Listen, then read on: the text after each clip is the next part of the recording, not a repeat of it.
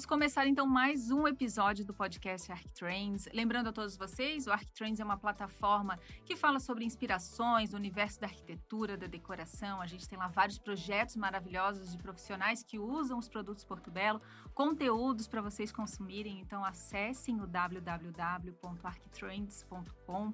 Também confiram os nossos, confiram os nossos canais. A gente tem aí o YouTube, temos redes sociais, Instagram, Pinterest. Fiquem ligados.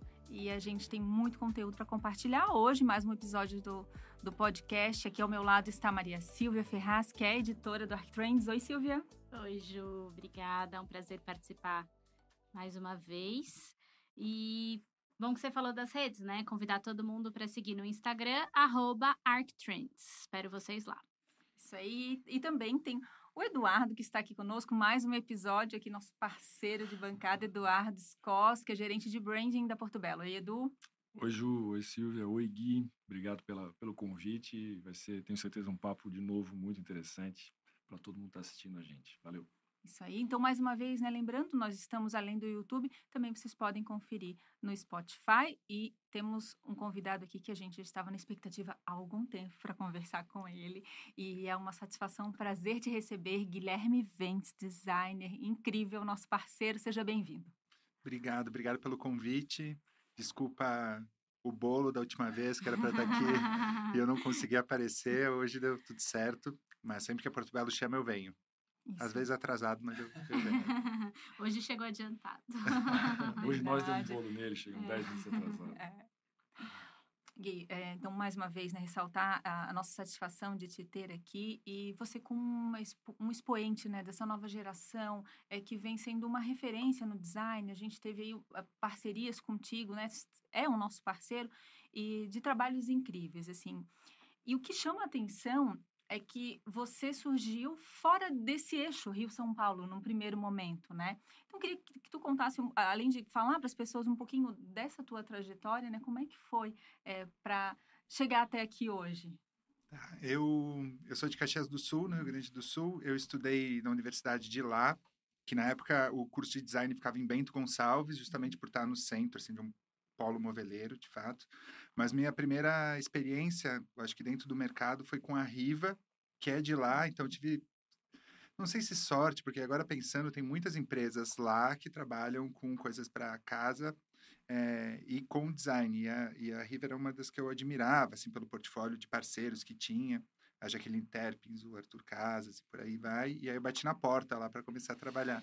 E acabou que foi uma, uma vitrine, eu acho, para o meu trabalho e também uma uma forma de eu criar um networking no eixo Rio-São Paulo e que depois me trouxe aqui para São Paulo. Então, uhum. eu comecei a trabalhar lá em 2010, me formei em 2012 e aí 2013 ou 14 eu já mudei para São Paulo, é, onde eu morei aí até início desse ano, que agora eu estou temporariamente em, em Caxias do Sul, um pouco em Caxias, um pouco em São Paulo também.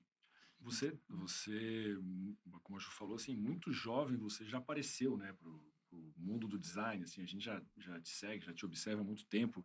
Você já ganhou o prêmio IF duas vezes, se eu não me engano. É, já trabalha com marcas assim super importantes, né? Foi, foi uma espécie de diretor criativo da Decameron, é, entre outras marcas, e muito cedo abriu a sua, a sua. Acho que você não tinha 30 anos, né? Tinha 29 anos, pelas contas que eu fiz aí, você abriu a sua. A Ventes mesmo, né? E, e, enfim, exposições fora, tem peças suas já em Museu do Mundo. É, você tem um, um, estilo único, assim, um, um, cara que se apresenta super bem. A gente brinca que você é meio que o lorde do design brasileiro, você é super elegante, assim. Recentemente você, você, você casou, né, acho com a Flávia. Foi. E uma pessoa incrível também que a gente conhece. E o, o, o casamento em si foi super bonito, né? Foi super estético. E, enfim, assim, você tem já uma carreira. Você acha que as pessoas te invejam muito, não? Ou sou só eu? Cara, porque você tem uma, você tem uma energia. Ele ficou muito... vermelho. Eu fiquei, eu, fiquei, eu fiquei, projetando isso enquanto você faz, vou pegar essa mesa, vou voltar e começar justa agora. Saindo você... daqui tá o momento de sal grosso.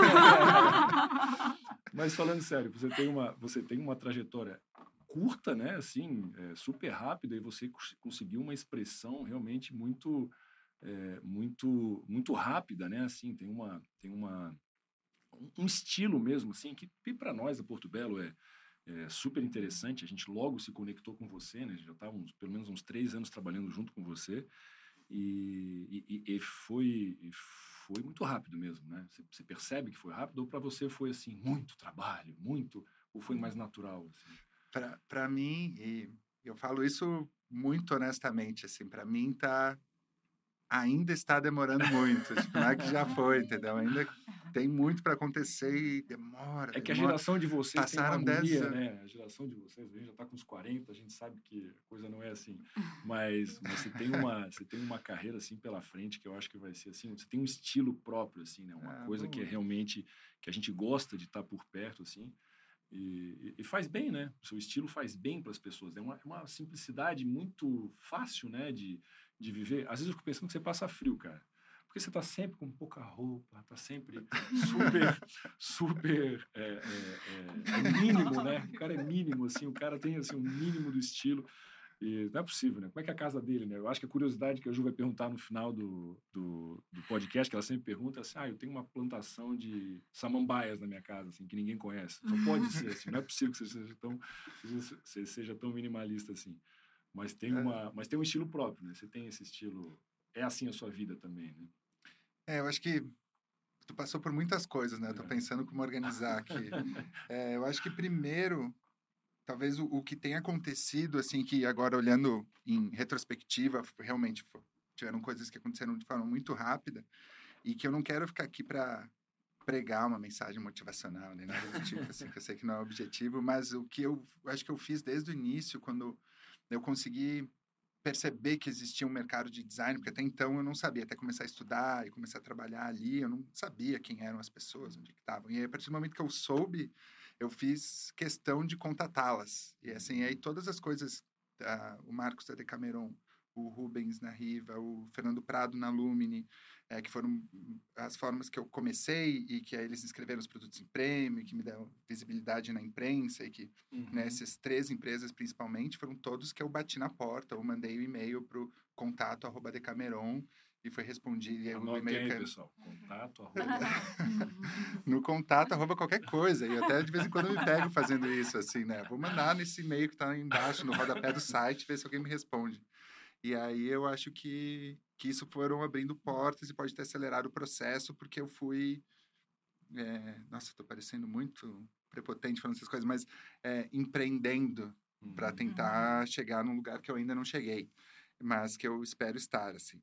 E, e aí depois sobre o estilo, teve, teve um teve um momento da minha vida, eu acho que eu já contei isso para vocês, né, em outras em outras uhum. oportunidades, que eu fazia administração de empresas lá em Caxias do Sul, nunca tinha viajado, nunca tinha saído, e comecei uma, uma rotina de, nos finais de semana, ir para a praia com os amigos para surfar, lá é muito frio, então a experiência de praia no inverno é, não é Rio de Janeiro, 40 uhum. graus, é, é enfim, a, a, água fria, a praia deserta, e aquilo me despertou uma, algumas coisas que eu tento trazer para o meu trabalho até hoje, e que me tornaram minimalista, se é que dá para chamar assim. que eu fui ver que todas as coisas que eu queria ter quando crescer, eu não queria mais e que eu podia reduzir tudo ao, ao essencial. Então, tem, eu tenho épocas, assim, tem épocas que eu me perco um pouco e aí quando eu vejo eu tô... Você usa um relógio, assim, às vezes. É um excesso, Como? assim. Você usa um relógio, que é um excesso. Né? relógio não consigo usar. Mas eu ah, compro umas roupas que no, no fim não precisava, alguma uhum. coisa desse tipo, assim. Mas, no geral, eu tento manter. Então, agora eu tô até num exercício de voltar. Assim, a última vez que eu viajei, eu tava com uma mala muito grande, que eu não usei metade das coisas. E aí, uhum. dessa vez que eu vim para São Paulo, eu peguei a menor mala que eu tinha. Falei, vou fazer a mala como eu fazia antigamente, que são é uma roupa de cada tipo, só a diferença de gramatura, assim, uma camiseta fina, uma mais grossa, um casaco calor, fino. É. E Mas todas você, pretas, você porque elas combinam Passa 15 dias na Europa, leva só uma mochila? Você faz isso? Não. Não, eu tenho amigos que fazem, mas eu não, não sou tanto assim. Não. Só a mochila eu não consigo. Tem, tem aquela máxima, né, que tu tem que levar, colocar numa mala, só que eu não lembro agora a máxima, mas o conceito é, tu não pode levar mais que tu não consiga carregar com o teu próprio corpo. Sim, então tem amigos sim. que viajam só com uma mochila. E independente se vai ficar um mês fora, mas eu não tanto assim não. É, quando é, tu te refere a chegar lá que ainda não chegou lá. O, o que, que, é esse lugar para ti, assim? O que, que, representa esse lugar que tu quer ah, chegar? Difícil, momento terapia, né?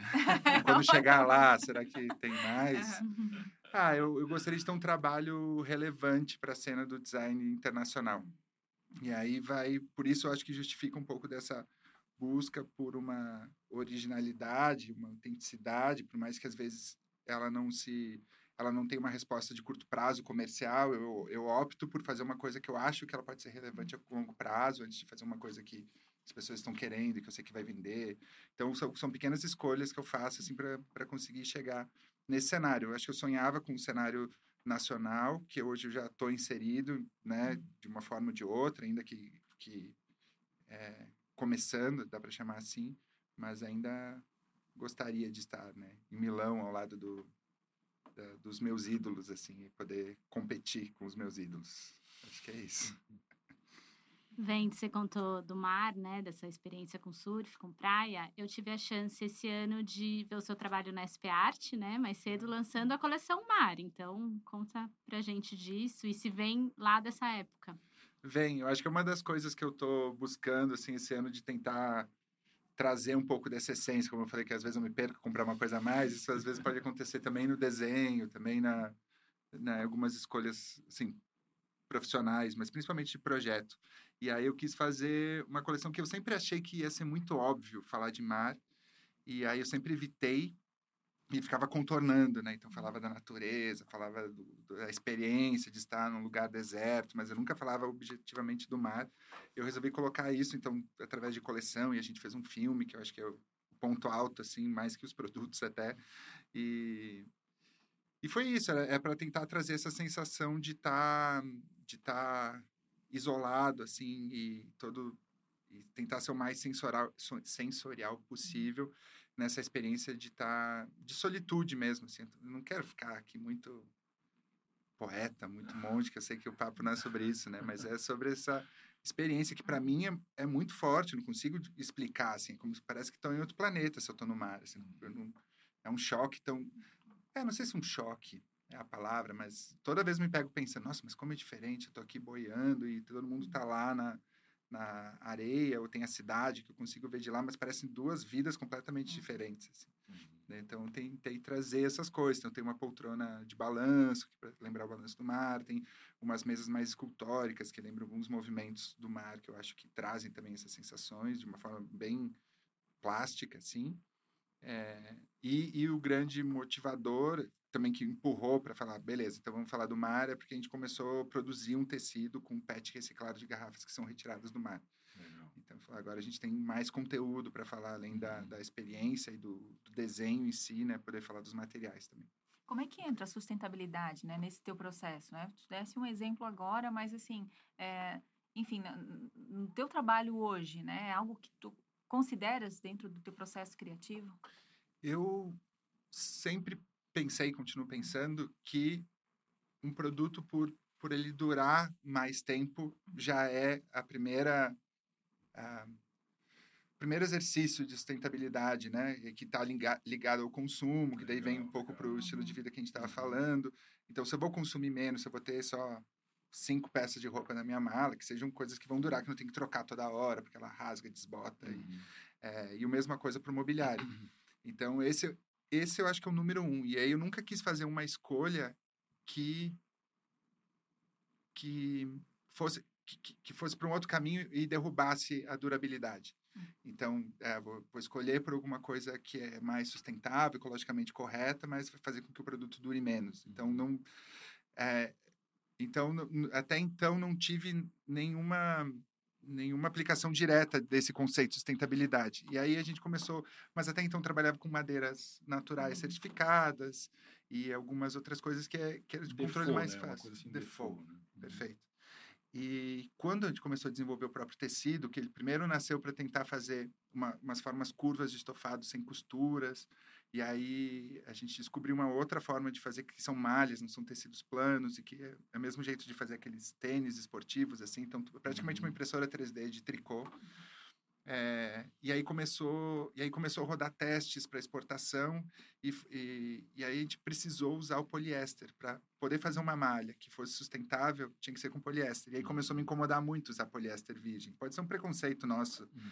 né de quem nasceu aí nos anos 80 dessa coisa do plástico meu Deus o plástico né a gente vai destruir o mundo com o plástico e aí então foi uma foi uma pesquisa mais objetiva assim não, a gente precisa achar um substituto para isso que seja tão resistente quanto uhum. mas que não e no fim continua sendo plástico, mas é um uhum. plástico uhum. reciclado e reciclável. Então tu, uhum. tu dá faz um a certa continuidade, né? Assim, dá, dá uso para uma coisa que estava ali perdida. Né? Perfeito. Sim, legal.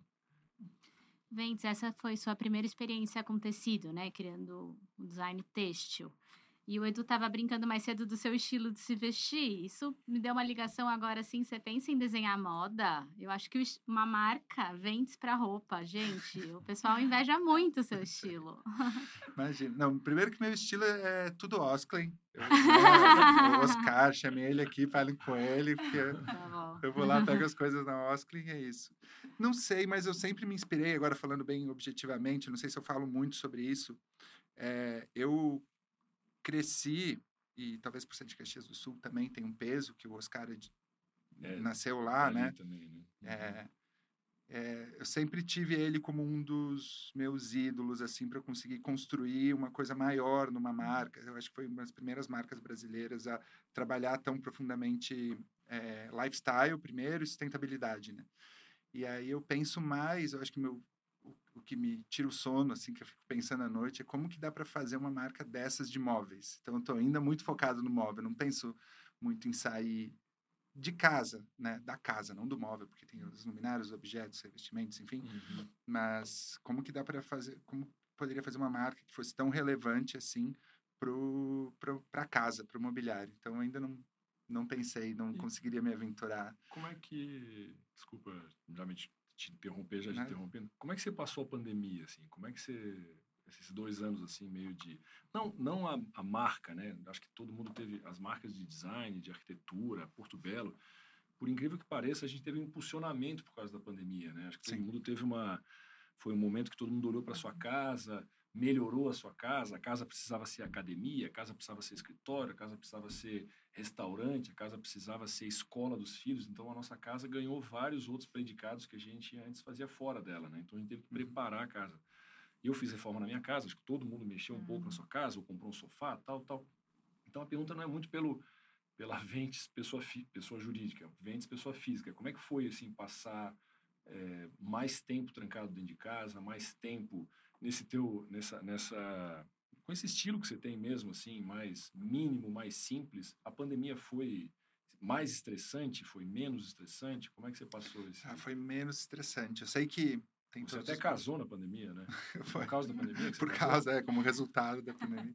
É, basicamente estava morando falando sobre já morando juntos e falando sobre isso mas foi no final da pandemia que a gente pensou agora que pode fazer uma festa vamos uhum. celebrar ainda aqui para poucas pessoas né? Uhum.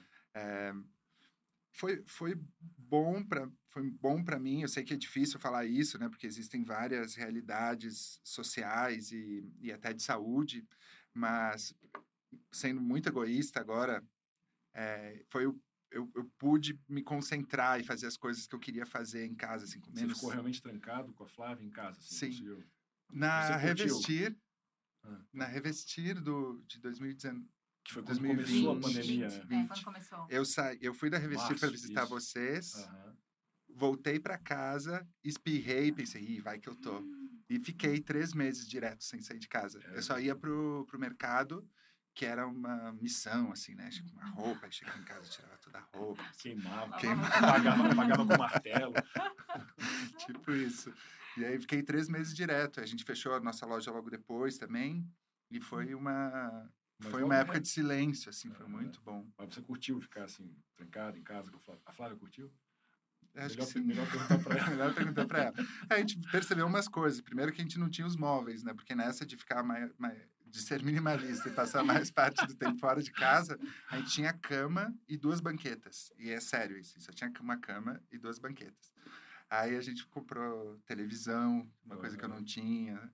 Aí roubou umas coisas da loja, já que o show tá fechado, para pegar lá, o sofá, uma poltrona. Aí a gente percebeu, como todo mundo, mais a necessidade da isso casa, aqui em São né? Paulo. Isso Aqui em São Paulo. Você trabalhava de casa? Conseguia trabalhar de casa, assim? Sim. Fazer reuniões e tal? Não tinha, não tinha essa opção, não tinha outra opção. É que eu já fazia isso antes, assim, eu ficava me dividindo entre a loja e onde tem o escritório e em casa, quando precisava me concentrar mais ou fazer reunião com pessoas que não estavam na loja, eu preferia já Uhum. trabalhar de casa. Então já era meio E como é que foi, como é que foi a pessoa jurídica aí na, na, na pandemia? Você virou mais gestor? Você acabou desenhando mais? Como é que foi a sua... Ah, no fim eu virei mais gestor. anos Eu achei, pensei, agora vai, agora eu vou desenhar, ninguém está Aham. trabalhando, mas aí, enfim, é empresa nova, a gente está passando por uma série de coisas. Acho que nos meus últimos anos, no total, assim, na verdade, desde o início da minha carreira, eu comecei a, como designer gráfico na Riva. E eu fazia o produto meio no final de semana, mostrava lá Uhum. para eles.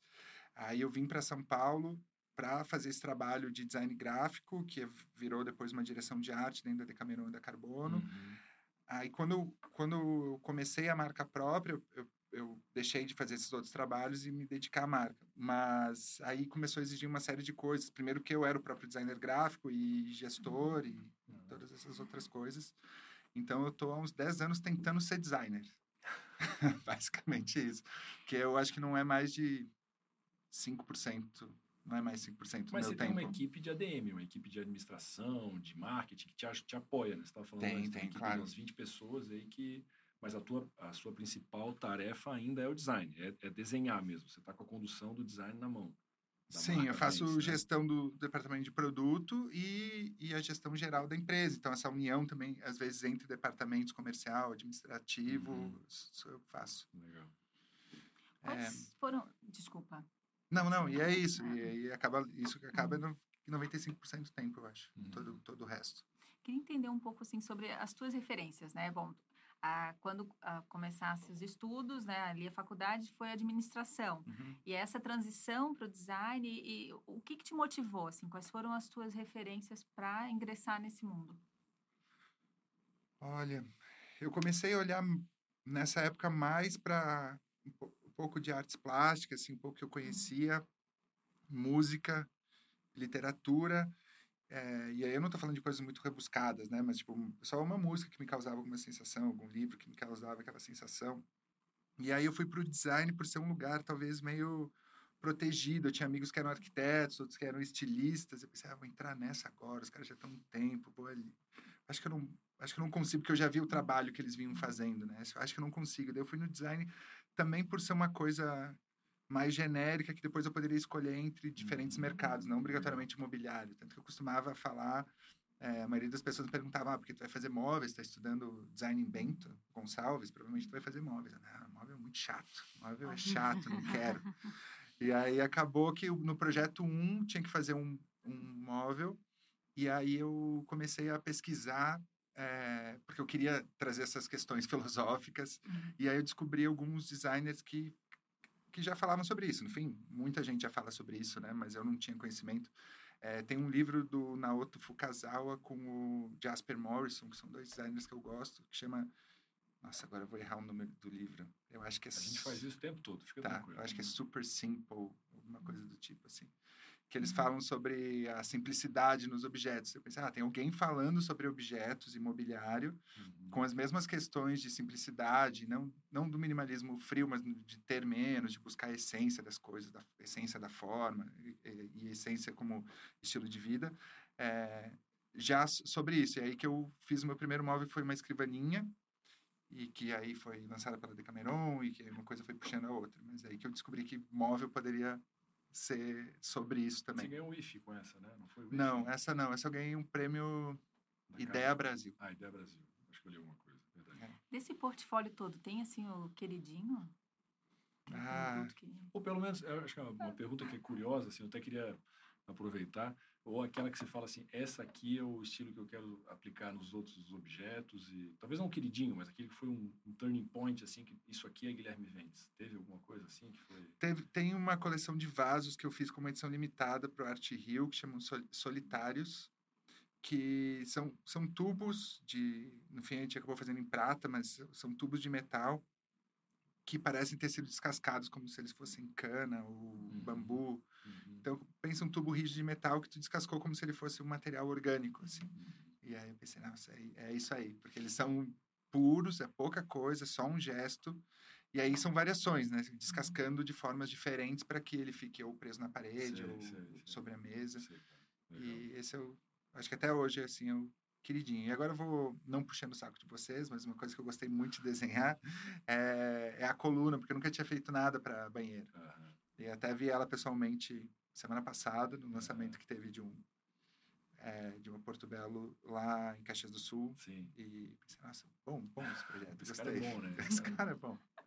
É, foi, um, foi um projeto muito bacana mesmo, assim, toda a coleção, né, de a coleção planos, né, de mesas e essa bancada em especial, ela é uma ela, ela tem um quê a mais de design assim que precisava de uma mão de fora, né? Acho que é, é um pouco isso que a gente busca também, né?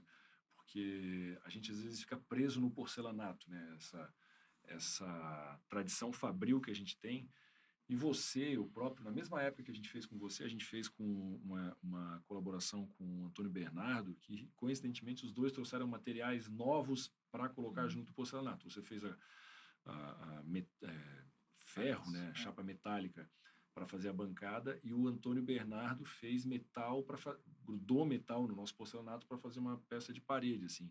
E isso só vem porque vocês estão com o pé fora da nossa empresa, né? Na nossa empresa a gente fica porcelanato, porcelanato, porcelanato, porcelanato. Sim. E foi muito, é, foi né? muito feliz aquilo. Até hoje ela está em linha, né? E é, é realmente uma queridinha nossa também.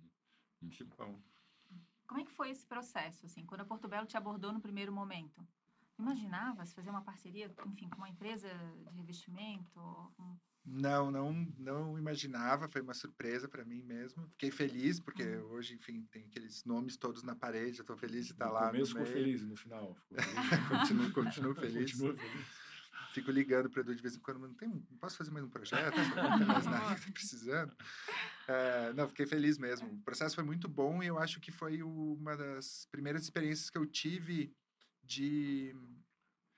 Primeiro, porque era tudo muito novo, e aí vocês tinham tão, tanto know-how do material que eu podia ir apenas para o lado conceitual.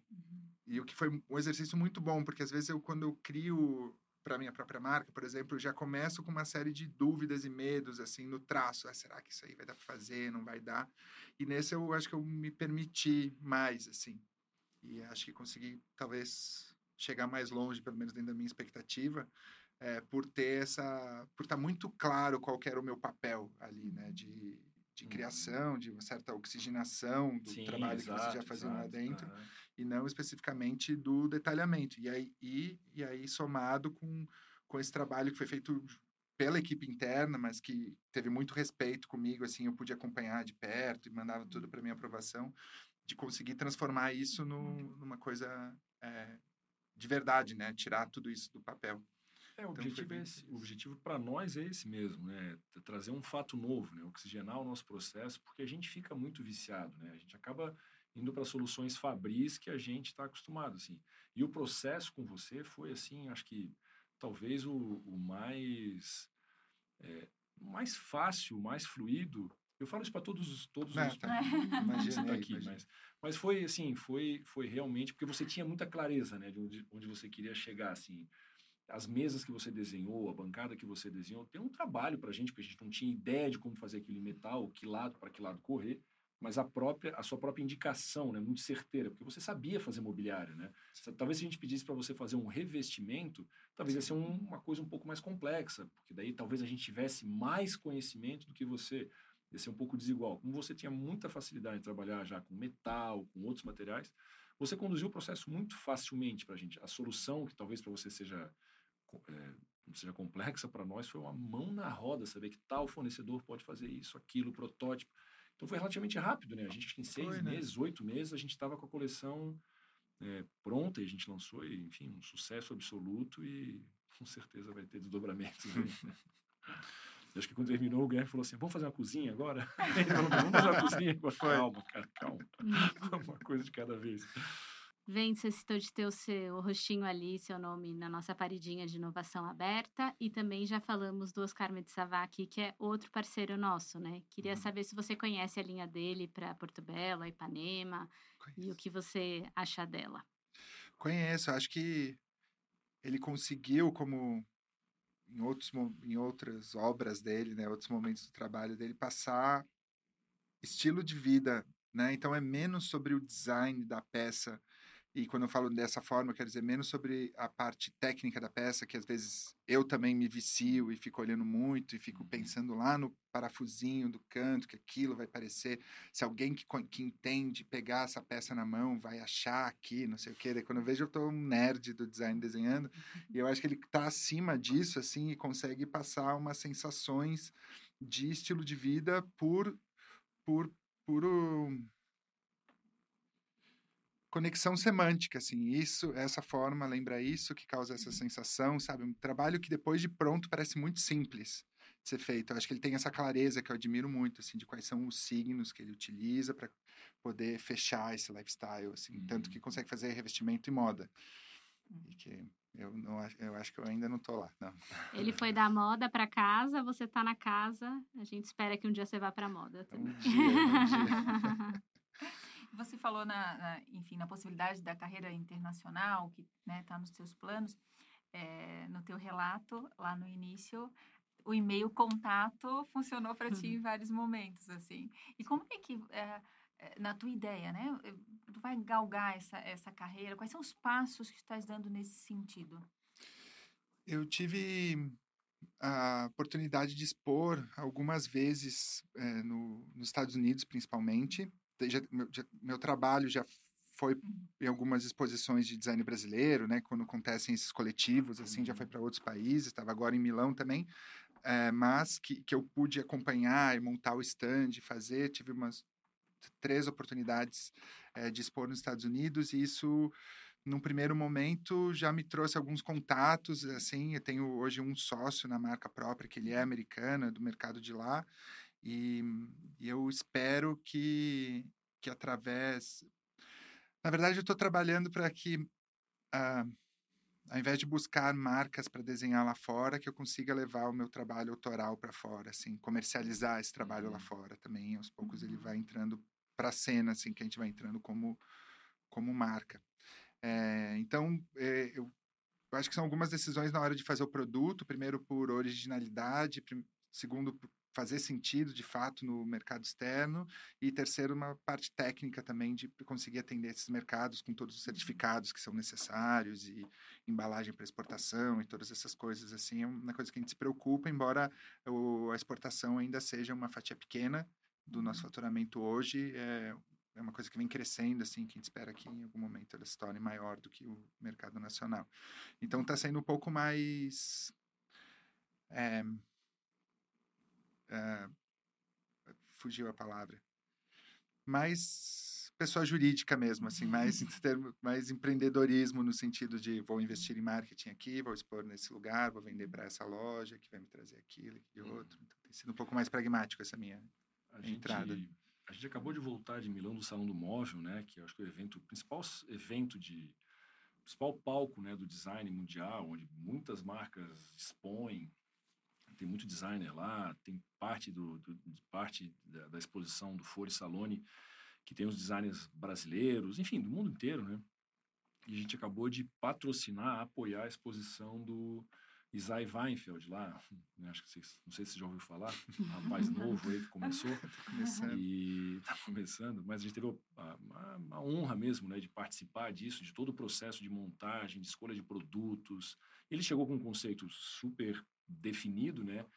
E o conceito é mostrar o repertório dele. Ele, ele, ele faz lá um, um pavilhão preto que você vai caminhando lá por dentro e vai conhecendo os, o repertório dele, as coisas que marcaram a vida dele, coisas realmente aleatórias de música, objetos, pinturas, filmes. Nossa, e, e você vai você vai mergulhando um pouco aquele inside John Malkovich, né? Aquela coisa assim vai entrando na mente dele, parte, né? De parte da mente dele e você vai entendendo quem, o, o, é, o que, que fez do Isai o Isai. Então, é o Lars von Trier, é o Kanye West, é, é, enfim... Mary Poppins. Mary Poppins, que é o nome da coleção, o nome da, da exposição dele, inclusive. Então, tem várias... Ele vai, ele vai revelando o repertório dele, assim, né?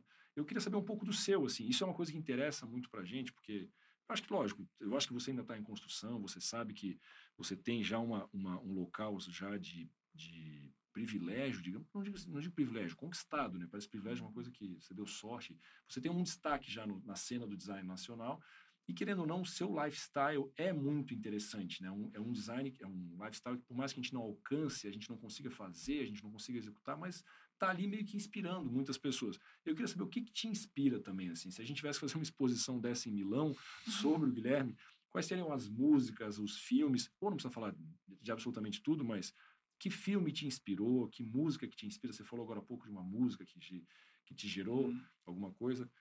Queria te ouvir falar um pouco sobre essa cultura, que cultura você consome.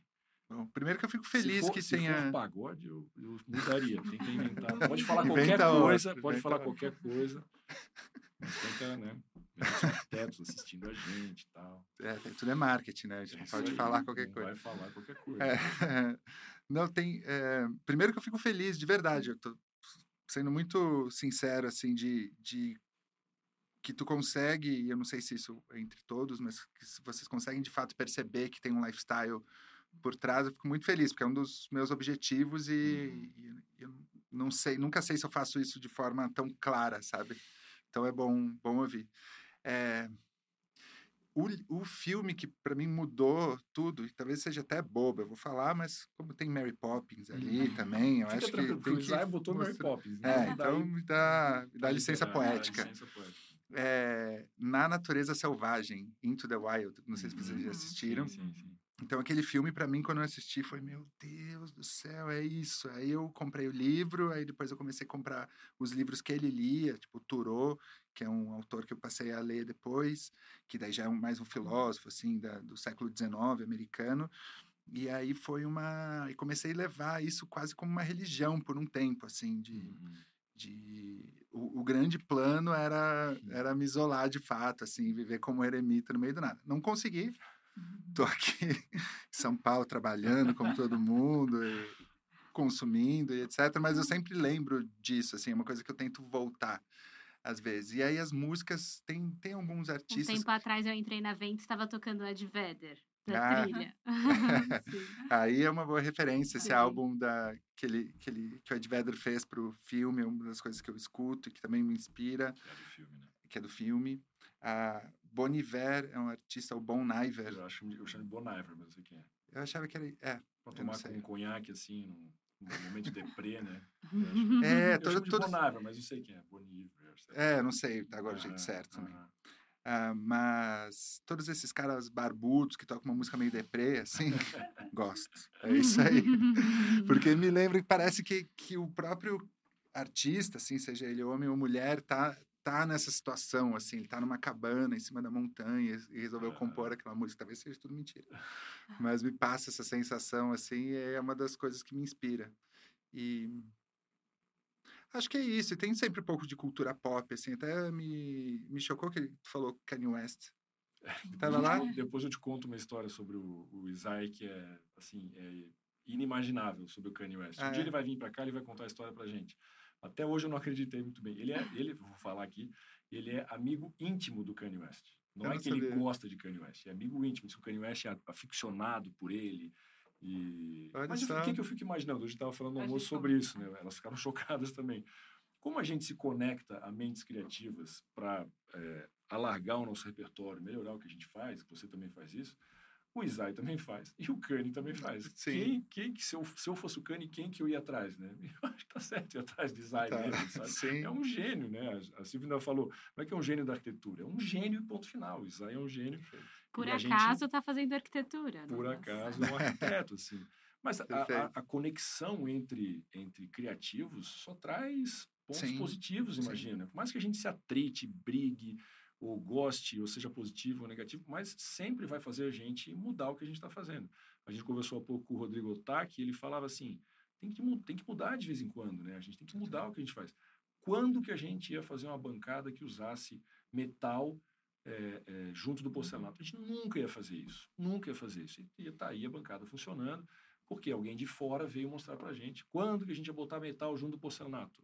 A turma da fábrica falou, isso é loucura, dá trabalho, faz tudo. Pinta de metal, faz um... Uhum. Então, assim, essas, essas é, interações fazem a gente realmente ir para frente, né? Nos pontos fundamentais da, da marca. A gente também tem a gente é uma marca muito grande, né? Mas o tema do lifestyle, né? Do viver design, né? Não é contar uma história de design, é viver design. A gente está vivendo isso. Falou de sustentabilidade, falou de inovação, é, falou de design, sustentabilidade e inovação. A gente tem que tem que buscar essas pessoas e o Isai e o eu confesso que a história com ele ficou tão assim, eu não, não consegui entender de onde eles se conhecem, porque para mim não, não, não dá fit, né? Eu perguntei, por que, que o Kanye está aqui na tua exposição, tal, não sei o quê. Eu meio, já meio tirando, tirando um pouco de sarro, porque o Kanye é genial e tem uma personalidade super difícil, assim, super é, espontânea, vamos falar assim.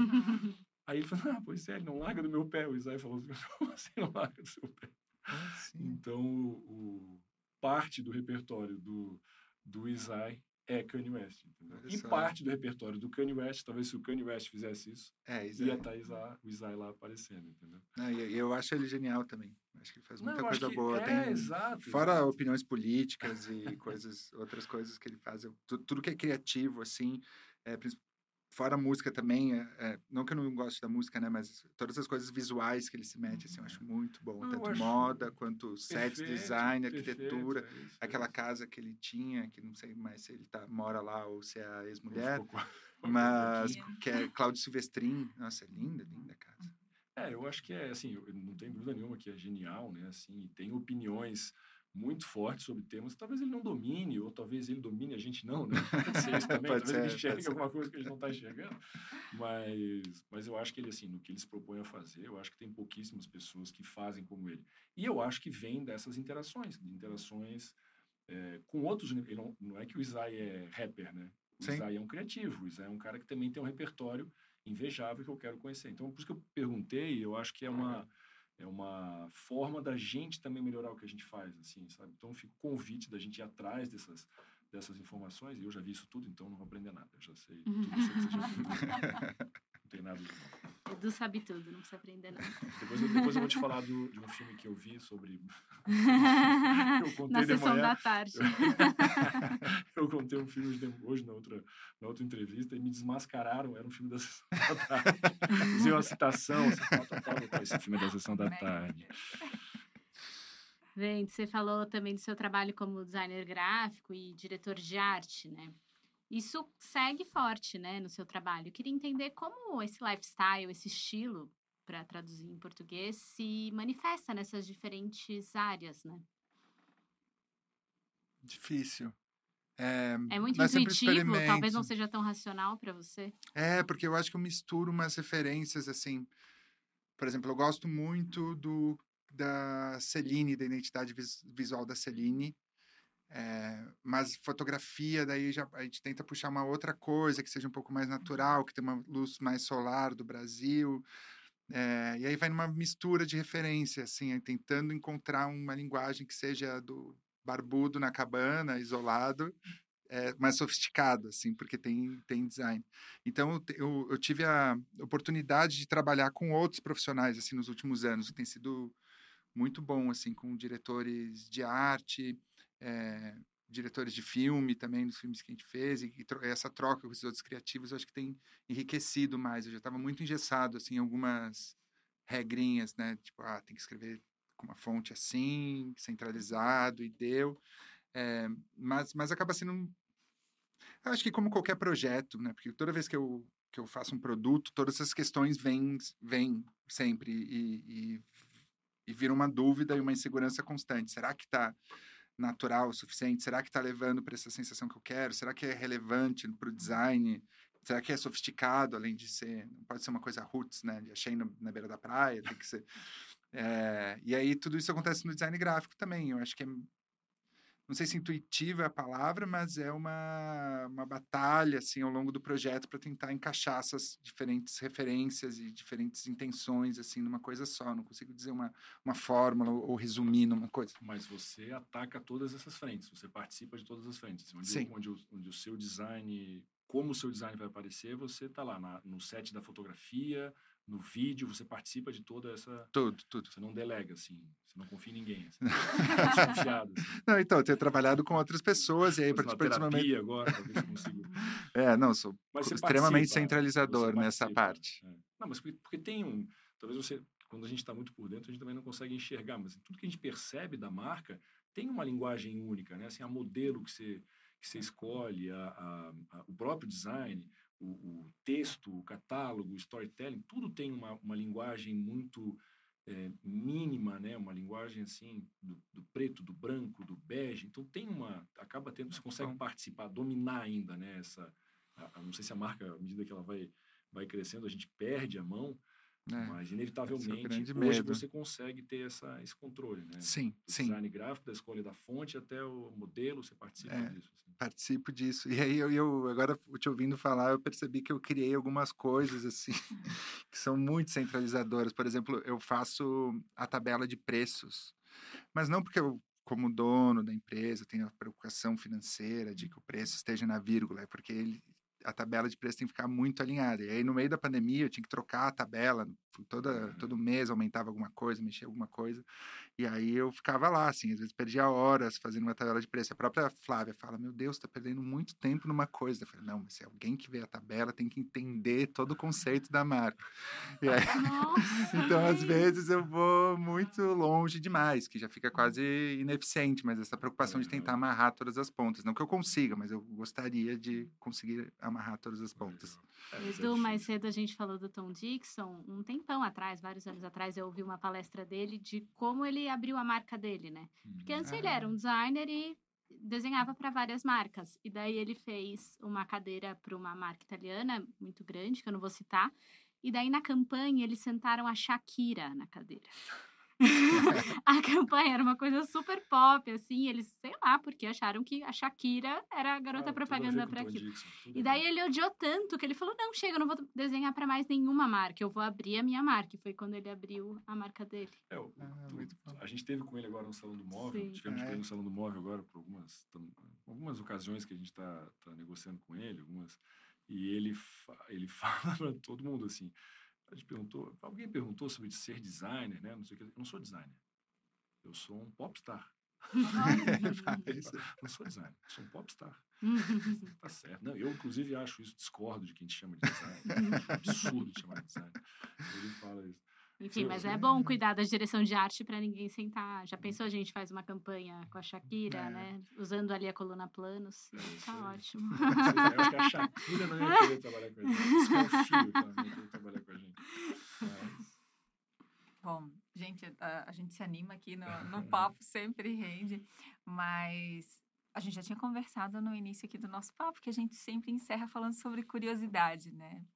E aí, conta pra gente, Guilherme, qual é a curiosidade que, que as pessoas que estão nos acompanhando que um- podem esse- saber essa- sobre o Guilherme? essa pergunta, ela é Que- muito, assim, ela, né, toma cuidado. É. Se mantém num É. nível que pode ser montado. Eu vou falar coisa que tem que cortar, entendeu? Não, eu tenho uma, uma, uma predileção por não sei o quê, a gente não vai falar isso. Então, tenta tirar os excessos. Tem que ser, assim, suficientemente interessante, não Tá. pode ser nada que, não, que, que possa ser preso, entendeu? Entendi. Então, de preferência, É. tenta ficar nesse. Então, estou tentando ganhar um tempo para você ir pensando aí. É. Como a gente falou, a Patrícia uh, Pomerantz F da Doma planta bananeira. Bom, você tem que se virar mesmo, né? Para fazer as coisas que ela faz, eu não. Enfim.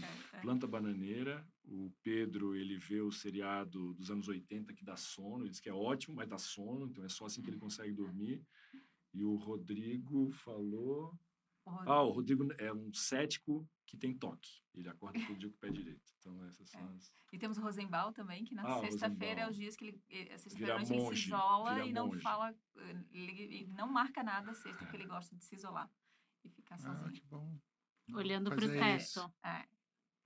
Sem celular, sem livro, sem TV, sem nada. Parado olhando para o teto. Ele contou pra gente, né? É. Nossa, preciso disso. Você, você assim, você, é um, você tem um estilo super minimalista, mas não tem aquela hora assim que você tem uma plantação de samambaia em casa, uma coleção de relógios da G-Shock. A roupa de cama dele é da Missoni. É, fala a verdade, fala a verdade. Alguma coisa assim.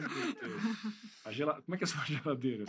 Virada Nossa, vez- geladeira eu consegui conquistar uma coisa recentemente que eu queria, eu via naqueles negócios da, na internet, nunca tinha feito. Agora eu fiz, comprei a- as caixinhas de transparentes para organizar a geladeira, tudo alinhado. Não, agora, assim. agora eu, vou, Sonho eu vou mostrar isso pra Nossa. minha mulher. Ela vai entender o que eu fiz na minha geladeira. Eu comprei também as caixinhas, mas ele comprou transparente. A minha é uma rosa, uma verde, uma é uma zona, mas pelo menos assim, uma é de tomate, uma é de cebola. Outra... Eu fiz isso também, juro que fiz. Na minha dispensa a mesma coisa.